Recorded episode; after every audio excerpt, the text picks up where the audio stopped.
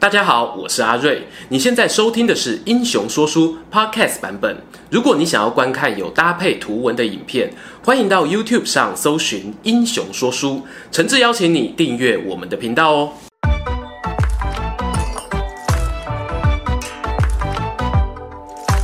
Hello，英雄说书的观众朋友，你们好，我是说书人阿瑞。今天台湾列传要讲到的是从日治时期到战后鼎鼎有名的五大家族之一——雾峰林家。五大家族呢，大家多少有听长辈讲过，由南到北呢，分别是高雄陈家、鹿港辜家、雾峰林家、板桥林家以及基隆严家。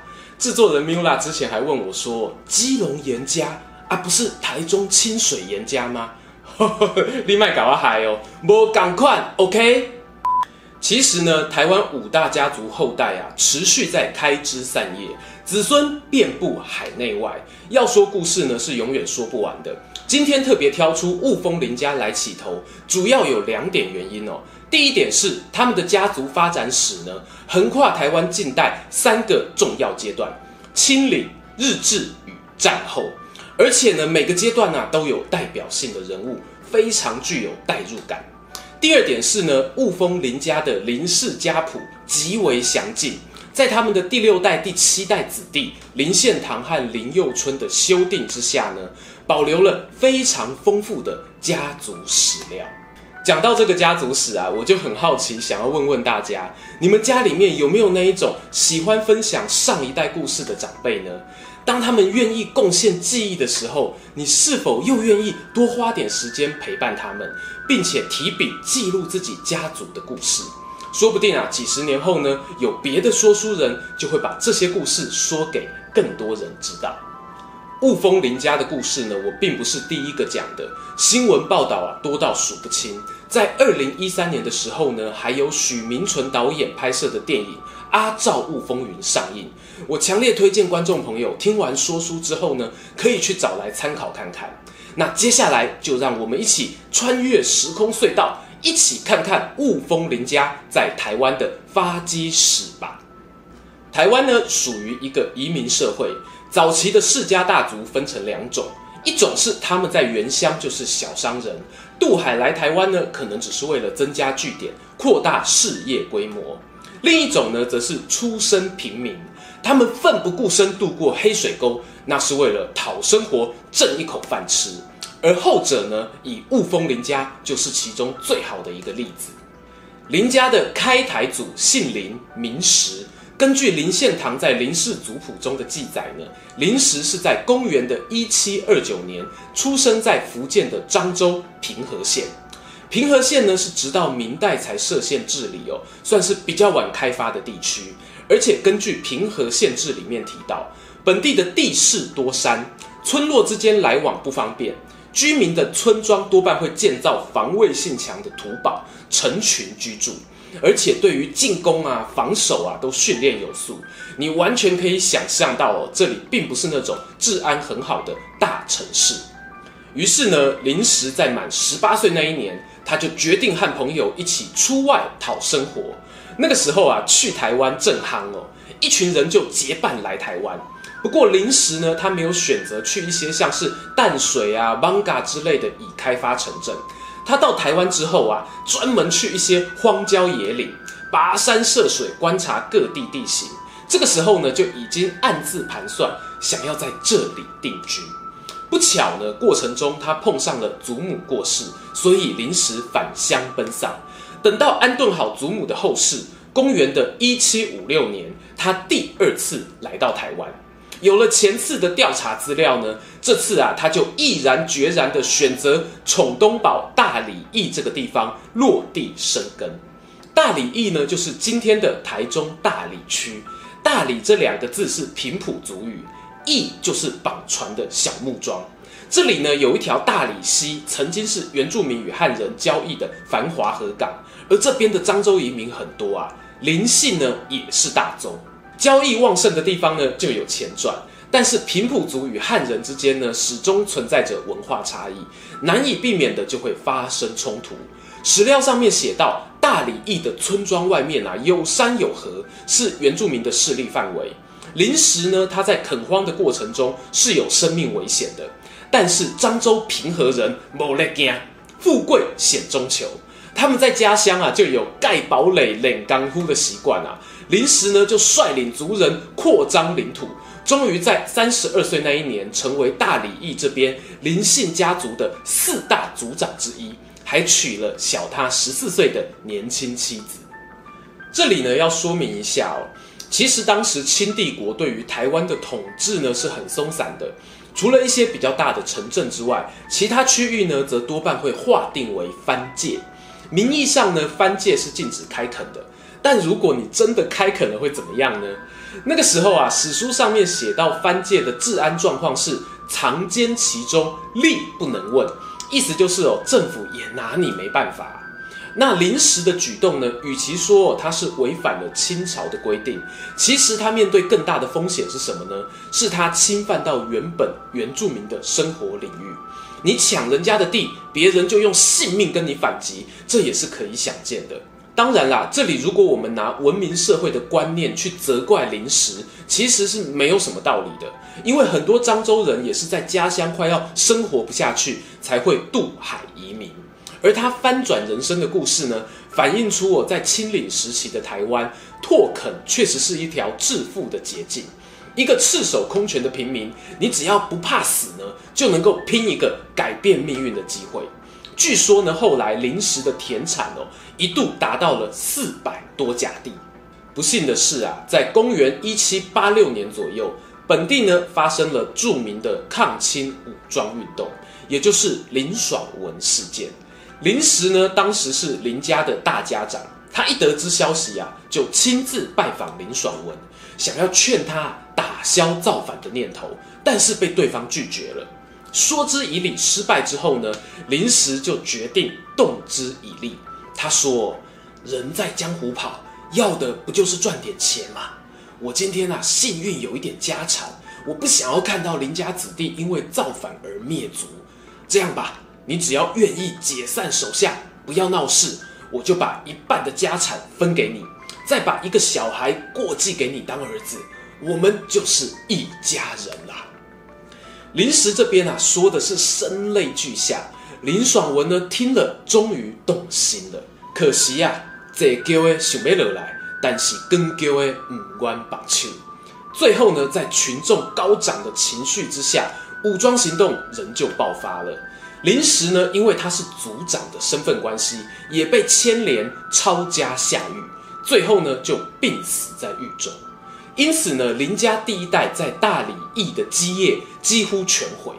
临时的大儿子林训在事发前呢，原本有被父亲派往漳州老家，想要建造一个避难基地，但是却意外过世。林训的老婆呢，则留在台湾，她的名字叫做黄瑞娘。俗话说得好，长兄如父，长嫂如母。在林爽文事变过后呢，有一部分的林家人就转到大理屠城寻求发展，而长嫂黄瑞娘呢，则因为和婆婆相处得不太和睦哦，所以决定带着两个儿子逃难，最后呢就落脚在阿照雾这个村庄，也就是后来的雾峰。阿照雾这里呢，比起大理邑更靠近山区，和前面提到的藩界呢又更加接近。黄瑞娘啊，是辛苦的单亲妈妈，含辛茹苦抚养两个儿子长大，这也成为了让雾峰林家复兴家业的重要契机。她的次子呢，名为林甲寅，是林家的第三代，拥有不输给阿公临时的头脑与智慧啊。林甲寅呢，他抓住了时代的趋势，他跟原住民承租了山林地，以购地开垦、伐木烧炭来赚取利润。终于在他这一代又重新把阿公那个时候失去的土地赚了回来。林甲寅呢，让家族田产来到了两百多甲，年收谷四千余担。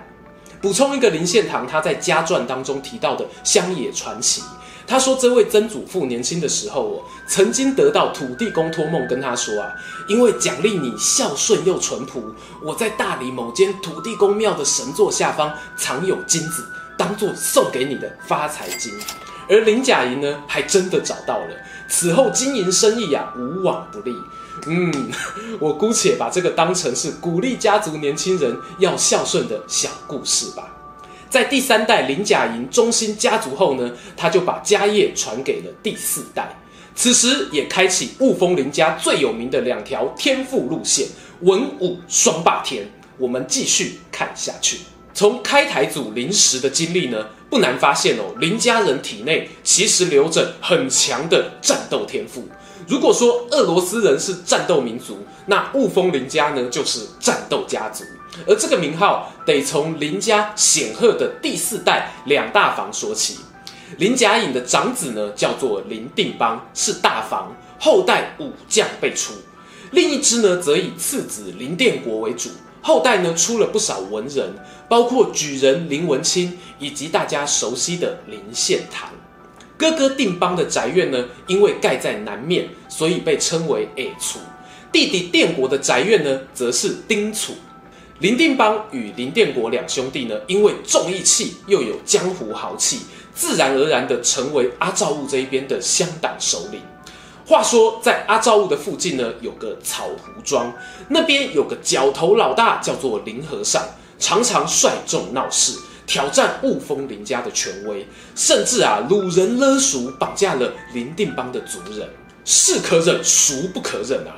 林定邦呢，就带着二儿子林文明前往理论，不料双方发生口角，林和尚呢，竟然当场杀了林定邦。儿子林文明呢，也因为受伤被困。事发当时呢，长子林文察年方十九岁，他得知父亲遇害的消息呀、悲痛异常。本来呢，抓起枪就想要前去报仇，但是被母亲喝止啊：“你爸爸的尸体还在仇家的手上，你的弟弟也生死不明，你还想要逞匹夫之勇吗？”林文察听了之后啊，哭着跪拜母亲。忍气吞声，派人送出赎金，换回了父亲和弟弟。要知道哦，在史书记载中呢，林文察他的长相其实并不像是习武之人。他年轻的时候呢，也在汉学堂上过课。不过他更喜欢的是什么呢？就是到茶馆里面听说书人讲些英雄故事，譬如三国的关二哥啦，宋朝的岳王爷之类的。他往往听说书听到废寝忘食啊。后来甚至连秀才的资格考试都不去了，一心想要征战沙场，立下战功。哎呀，不知道现在在听故事的观众朋友中，会不会就有下一个林文茶呢？话说回林文茶和林文明两兄弟呢，终于平安团圆。他们把父亲的遗体呢放进棺木中，集结了征讨来宾的勇士啊，表示杀父之仇不共戴天。必须要生擒贼首林和尚，血祭父亲的在天之灵。然而呢，角头老大林和尚也不是省油的灯啊，他以逸待劳，派出大量的手下，在各地建筑起防御工事，抵抗林家兄弟的进攻。不过林文察此时呢是杀红了眼哦，连破敌人数个据点，把林和尚打得呢是四处流窜，被迫要更换根据地。甚至呢，一度躲进戏班子啊、赌场这些娱乐场所，但他终究是逃不过林文察的追捕，被生擒带回了阿赵雾。咸丰元年，也就是公元的一八五一年，林文察呢，他在众乡人的面前亲自手刃了杀父仇人、告慰父亲林定邦的在天之灵。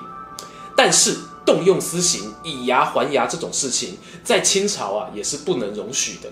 后来林文察呢，便主动向官府投案，所幸呢，县令明辨是非，并没有判他要入监服刑。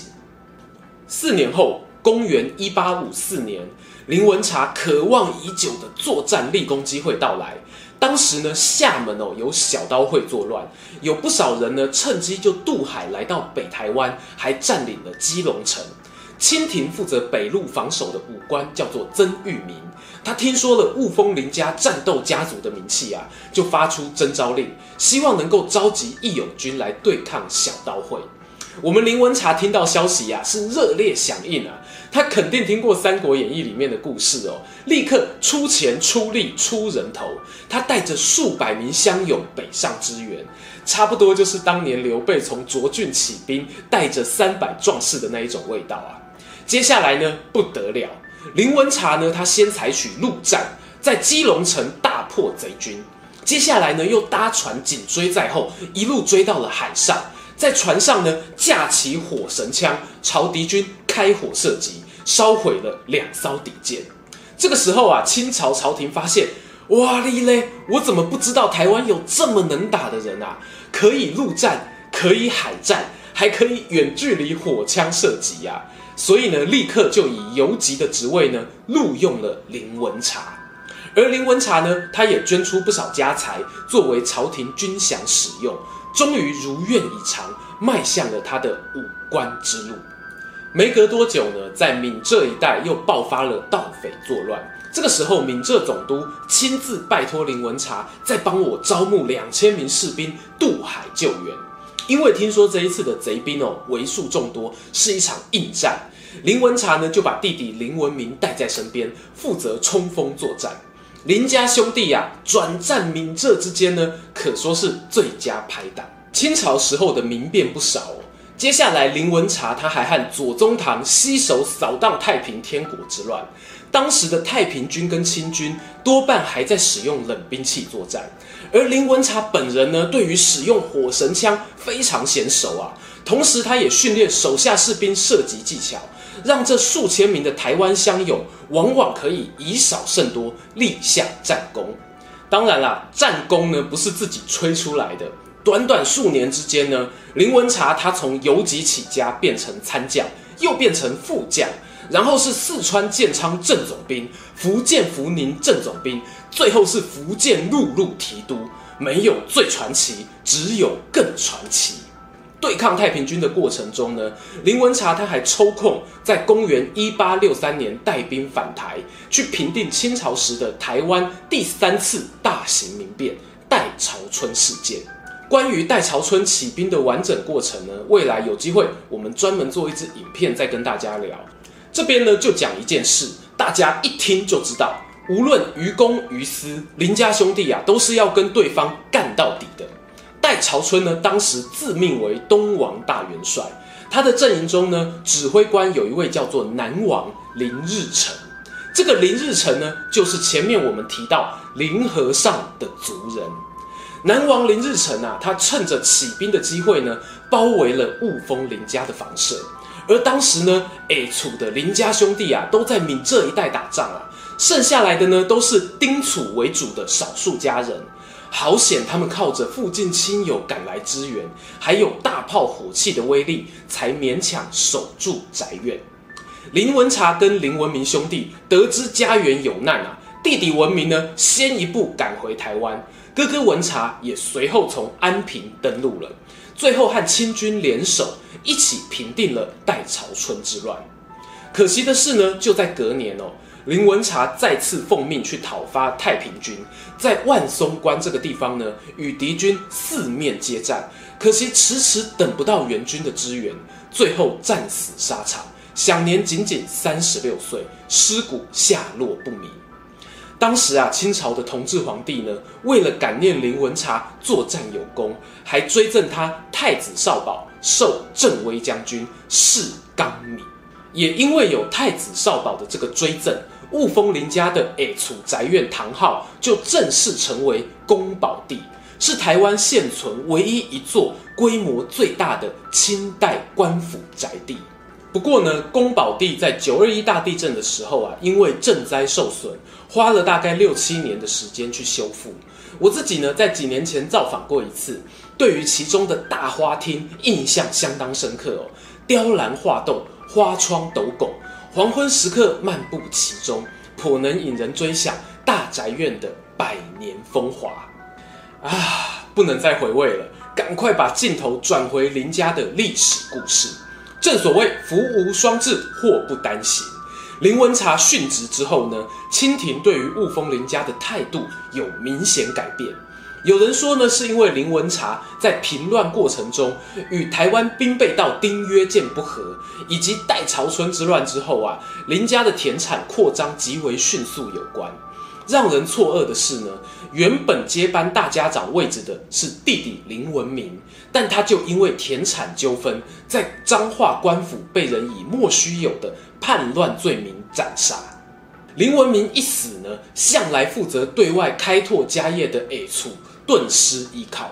雾峰林家呢，气得带齐人马哦，就想要前往县城讨一个公道。幸好最后冷静下来，退回雾峰，否则呢，恐怕结果会更加的惨重。林家的祖宗五波比啊，兄弟就是要互相照应。下厝林文茶拼出一个太子少保之后，丁楚有一个人叫做林文清，都是文字辈的。他接下来呢，就扛起了家业重担。林文清呢，他是林殿国的第三个儿子，从小性情温和，待人诚恳。林家搬来阿罩雾后呢，普遍啊都对兵法武术感兴趣，唯独这个文清呢，喜欢写文章。前面提到哦。英年早逝的林文茶，在年轻的时候曾经放弃考秀才，但他这个堂弟林文清啊，可是以台湾府副生的资格考上了举人，这就是文武双霸天当中文的那个部分了。林文清呢，他热心公益，做了许多义举，譬如他就曾经自掏腰包抚慰张权械斗中的受害者，让双方得以和解。而光绪年间呢，河南闹饥荒，他也捐款救助。还有啊，在彰化以前呢，有一个育婴堂。听这个名字呢，要说一下哦，它不是托儿所，而是古时候的孤儿院。但因为预算不足的关系呢，育婴堂一度快要经营不下去，很多孤儿啊就要被迫流浪街头。林文清看了以后呢，直接就捐出一块田。这块田的每年收入呢，就用来维持育婴堂的运作。除了捐款行善，林文清他拓展家业也非常擅长。由于雾峰林家立下军功，朝廷呢赐给他们樟脑专卖的权利，他就和堂哥文茶的儿子林朝栋一起经营。范围呢，从东边到中央山脉，西边到台中，往北呢到大甲溪，往南呢到集集大山，几乎啊包括了现今的台湾中部。自此以后呢，家产大增，富甲一方啊。这个时期的林文清呢，他修建了一间花园，名字叫做来园，供他的母亲看戏散心。而这个地方呢，也是现在明台高中的校园。因为丁楚的林文清经商赚钱有道，雾峰林家呢又重新站了起来。但是另一方面呢，下厝的林朝栋哦，毕竟体内呢流着父亲的武将之血。他年轻的时候啊，还因为练武不小心伤过一只眼睛。他十分渴望呢有机会再次透过战功让家族发扬光大。终于机会来了，公元一八八四年。当时呢，正在进行清法战争，就是俗称的“谁啊换”。林朝栋呢，他抓紧机会哦，带着五百名乡勇和两个月的粮食北上助阵。说来巧合，他的父亲呢和清廷的第一次大型合作是在基隆扫荡小刀会。那现在呢，林朝栋他也是在基隆支援作战。不过差别在于，这一次的对手法国军队同样拥有现代化的火药武器。林朝栋他的人数居于劣势，武器方面呢又占不到便宜，所以他就选择利用基隆暖暖附近的山势地形防守，一边呢掩护清军的主力部队撤退到基隆河的南岸，最后呢终于成功的夺回基隆。经过这一次作战啊，钦差大臣刘铭传他看到了林朝栋不下乃父的作战天赋，就举荐他为候补道员。公元的一八八五年，台湾正式建省，首任的巡抚呢就是刘铭传，他还提拔了林朝栋作为福垦局的局长，负责开垦荒地。有人说。哎呀，林朝栋啊，这些开垦荒地的过程，肯定也有不少油水可以捞吧？是肥缺啊！但我不得不说，其实从史料上看起来呢，林朝栋还有他的爸爸林文茶，都是一个拼命三郎、公而忘私的个性，还真的没有什么劣迹。刘铭传呢，他更曾经说过一句名言，他说啊，印堂啊。你只知道为了大清办事，常常忽略了家族将来要留什么给你的子孙呢？印堂呢，就是林朝栋的字号哦。还好雾峰林家还有我们前面提到的丁楚林文清在努力赚钱。十九世纪下半呢，就在朝栋与文清的携手合作中，雾峰林家的家族事业可以说是登上了前所未有的顶峰，和板桥林家呢并列当时两大家族。然而呢，好景不长，台湾四百年史料中啊，经常就是各种政权来来去去。林家家谱上呢写着几句话：光绪二十一年，台湾有事，大府命起兵。是什么事呢？那就是公元的一八九五年，清帝国依照马关条约把台湾割让给日本。当时啊，台湾许多士绅不满这一项决定，成立了台湾民主国和前来接收的日军对抗。林朝栋呢也在其中。然而日军由北而南的推进十分迅速啊，林朝栋呢他眼看着大势已去，最后就决定举家内渡。后来呢，就率领自己训练的洞军驻守在海州，从此没有再回到台湾。于是啊，林家的诶楚这一脉大多随着林朝栋回归清帝国。相反的，丁楚这边呢，则多半留在台湾。譬如林文清，他眼看着改朝换代，局势不稳，就决定深居简出，不问世事。而台湾林家大家长的担子呢，很快就来到大家熟悉的三少爷林献堂身上了。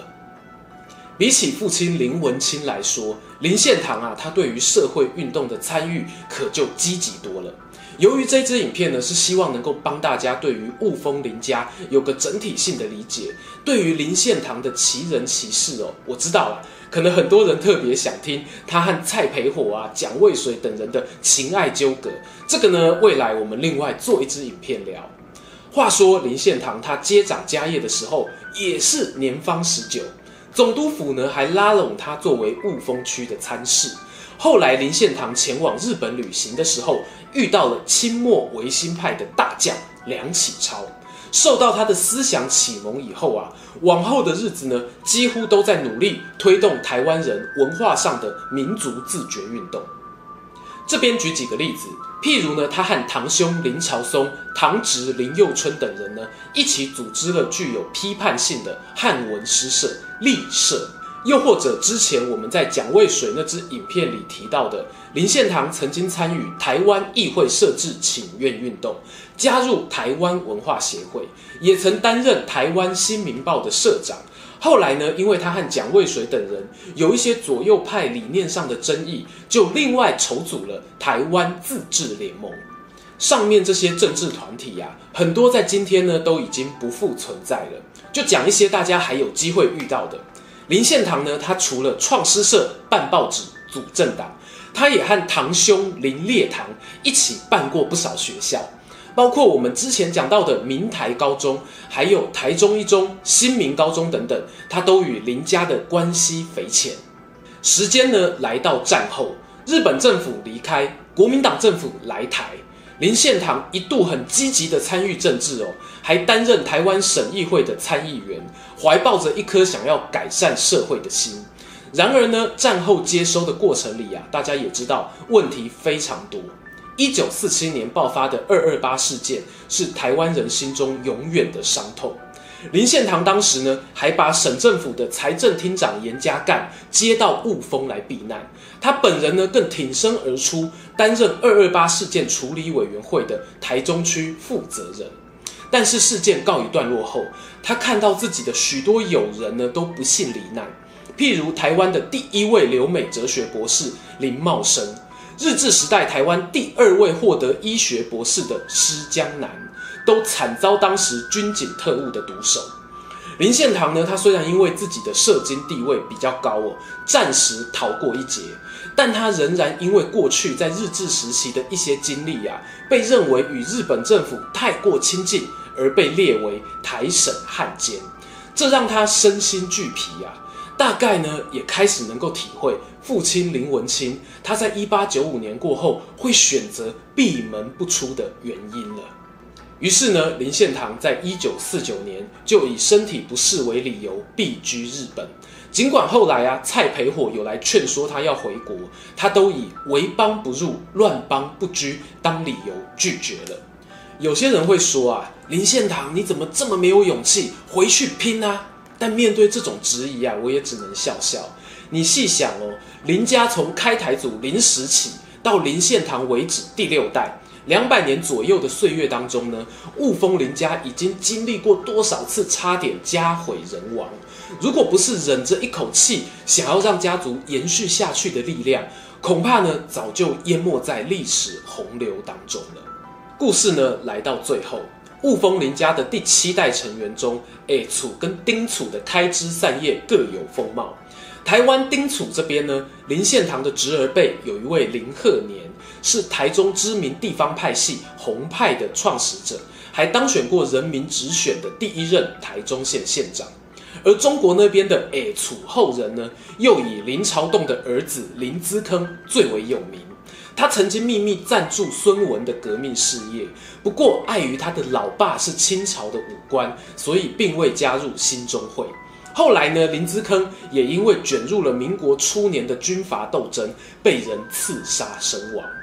林资坑的儿子呢，林正亨是我们今天要聊的林家最后一人。他从小看着爸爸支持革命党，长大后呢，他也投身军旅，毕业于南京的中华民国陆军军官学校。然而呢，他后来参加了青年远征军，在缅甸的作战任务里面身受重伤，双手呢也因此无法正常活动。林正亨他在治疗了四个月之后，被军方后送到云南休养，然后辗转加入了当时在秘密运作的共产党。一九四六年呢，林正亨和妻子儿女回到台湾，但没有隔多久就被国民党政府逮捕，在现在的青年公园附近的马场町刑场枪决身亡。林正亨的妻小后来就前往中国定居。就在去年哦，二零一八年，在台湾促进转型正义委员会的努力之下，包含林正亨在内的一千五百余名政治受难者的有罪判决都正式宣告撤销。台湾有一条劝世歌是安尼唱的：咱要来出世无半行，对去双手又康康。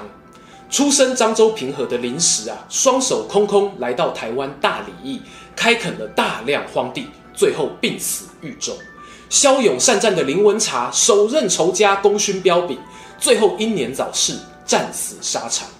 有台湾议会之父之称的林献堂。